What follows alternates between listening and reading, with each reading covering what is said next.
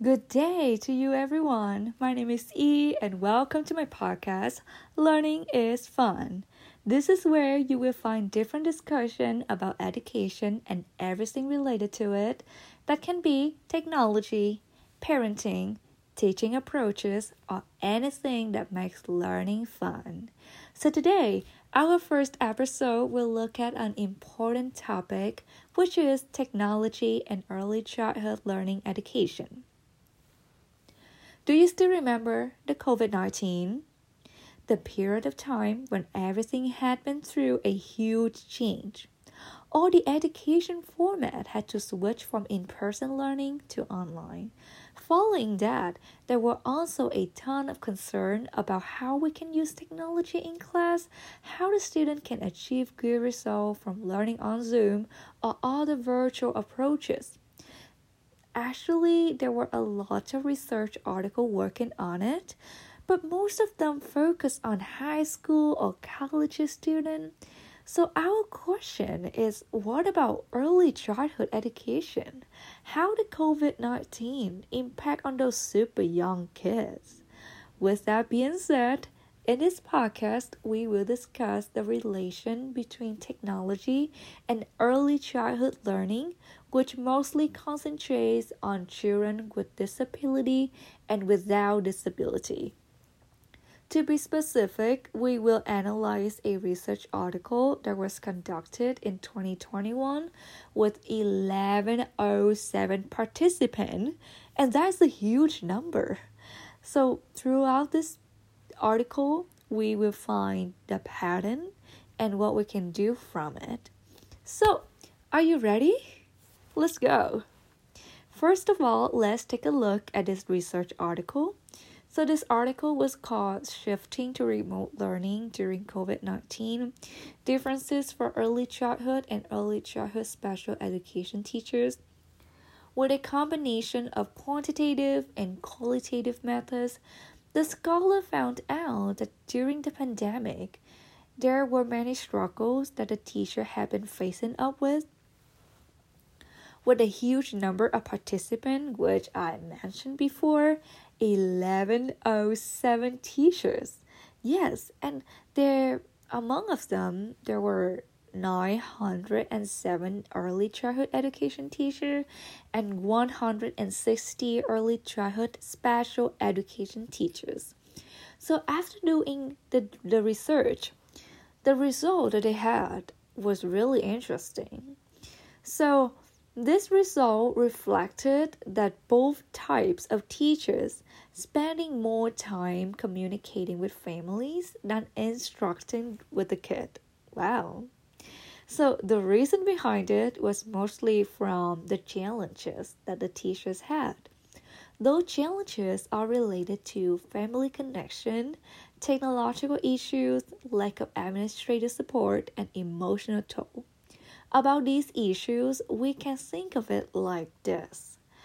So, when the COVID 19 happened, it was so unexpected. No one knew what to do and the same went with the educators, right? So I still remember that when the COVID 19 occurred, I was a freshman for the college. So if for the young kid in the early childhood stage, so that is like my first stage and the college life. So that is the same for them, which is like they are in the first stage of development. I am in the first stage of the college life. And the environment is changing because, like, for a long time ago, we have been so familiar with the traditional method where interpersonal environment, hands on learning, and everything. So, like, when we switch from online learning without any preparation, I'm sure that both teachers and students had a lot of hurdles to overcome, right? There's so a lot of confusions going on. So this is also what was expressed in this research article. The teacher had to spend more time figuring out which ways to can engage the student and also to communicate with families Therefore, the time that they had for giving the instruction in the class was not as sufficient as before. And also, furthermore, it takes the teacher that take care of disabled student much more time than the other to prepare for the class. There is a teacher, um, so she she um, so they teach um disabled t- student, so they express that they work with student whose parents are also disabled. So the way to communicate with them online was really tough um, and the teachers also mentioned that using the screen too much is not helpful for disabled student. Um, and going on with that, the administration did not have a clear guidance for the teachers, so both parties felt that they were out of place, right? Like no one knew what to do, we're out of place, and also with the students. However, the research found out that activities like singing songs and reading books contributed high percentages in both types of profession. And the students engage in these activities a lot. So we can see that from those, uh, that can be a good sign for us because we can design a technological platform for future education based on which activities that the students like. So, all in all, we can see that this research article tells a lot about the challenges during online learning and which forms of activity can benefit students during that tough period. So with that information from that research article, our main question is what can we do? What can we do? And what is it meaning? What does it mean to know about that? So actually there's a lot of things that we can do and a lot of things that we can think of it. First of all, in the research article, they mentioned that um, the teacher had a huge, like, had a lot of difficulties to communicate with the families because mostly the techno- technological issue, like the internet connection. So it is a need for us to come up with a better programs for maybe an app for communicating with the parents with the families so we can have some apps that have a more stable uh, internet connection and more settings more tools for the disabled parents and disabled student to do with so like they can communicate through voices or they can communicate through body languages and a lot of different way.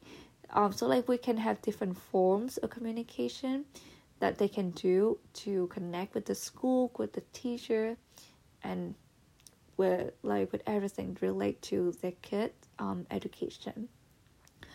And also, um, there are also some um, languages barriers coming up because there's some stu- some teachers saying that um, the student uh, they have um, so their parents do not have English fluency and they really need an interpreter? Because like sometimes i would say google translate is not an optimal way to translate languages because it just translate word by word but not like the the whole meanings of the sentences. So sometimes it can mislead a lot of people with languages. Therefore um, here is one of the suggestions that i can think of. Uh, so we can create an app uh, and in that app uh, we can have like some different like um virtual interpreters like someone who actually knows the languages.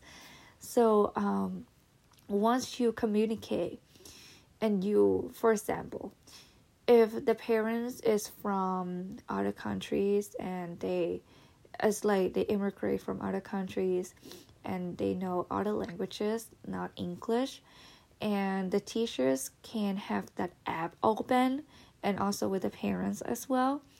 And then they will choose the languages and also there will be a virtual interpreter um, popping up. And they can do the translation uh, between uh, both party so that the communication will flow easier and smoother. Uh, that is some of the suggestions that i can think of the second one is about um, the traditional method and the modern approach in education. So I would say that COVID 19 it seems to be ended, uh, but there is a lot of things that we can take lessons from it, especially designing a classroom. So I know that um, early childhood uh, education is for a super young kid, but it is also necessary for them to be engaged with te- technology because it can help them to build more skill in the future. Um, so we can design a classroom where we have a combination between traditional and the modern approaches.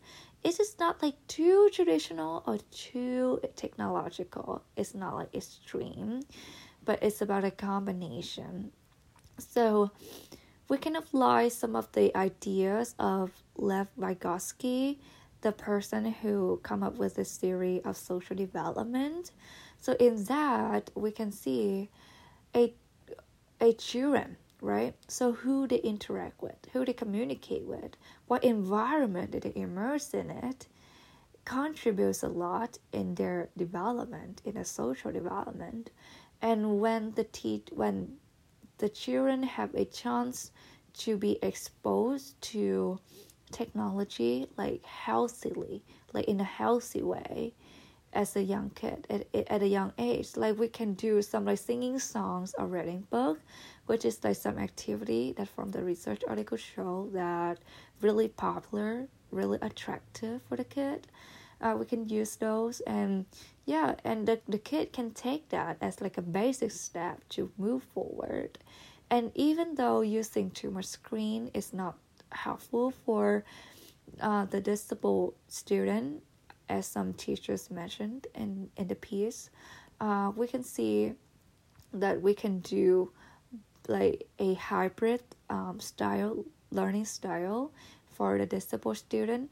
Also like we can have some apps that have like the visual aspect when they can do a lot of things online uh, with the help of the teachers and the parents and they can do it together. They might sing a song together or they might create a song online by their own or doing some books. They can create stories or reading a book together.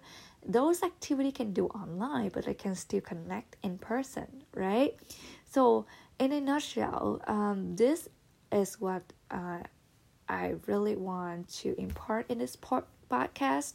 Uh, we can see that this research article show a lot of things about the COVID nineteen and the early childhood education. Early childhood education is really important to take an eye on because they are super young, and they're like a initial seed uh, that we can grow that they can bloom uh, in the future like beautifully right? Uh, so i would say that the research article help us a lot in determining which decision which design which approach that we can do to improve um, the child the children's development in the future. And with some suggestion that i have uh, for example, like the better apps, the better communication tools, which are like concerns about um, with cares for about disabled parents, disabled student, and also like for uh, family whose English is not their mother tongue. I think like with all those concerns, we can build a more uh, effective uh, tools, te- technological tools for um, the education in the future. And yes, and thank you. Um, after all, thank you everyone for uh, giving some time to listen to this podcast. And as our title, learning is fun. Learning is so fun. Knowing something is so fun. And I was also hope that you have fun to hear this podcast and I wish you all the best. And education is always be there. It is our future, and it is always a need to uh, have a closer look on each part, each aspect of education. And thank you for everyone, and I wish you the best. Have a great day.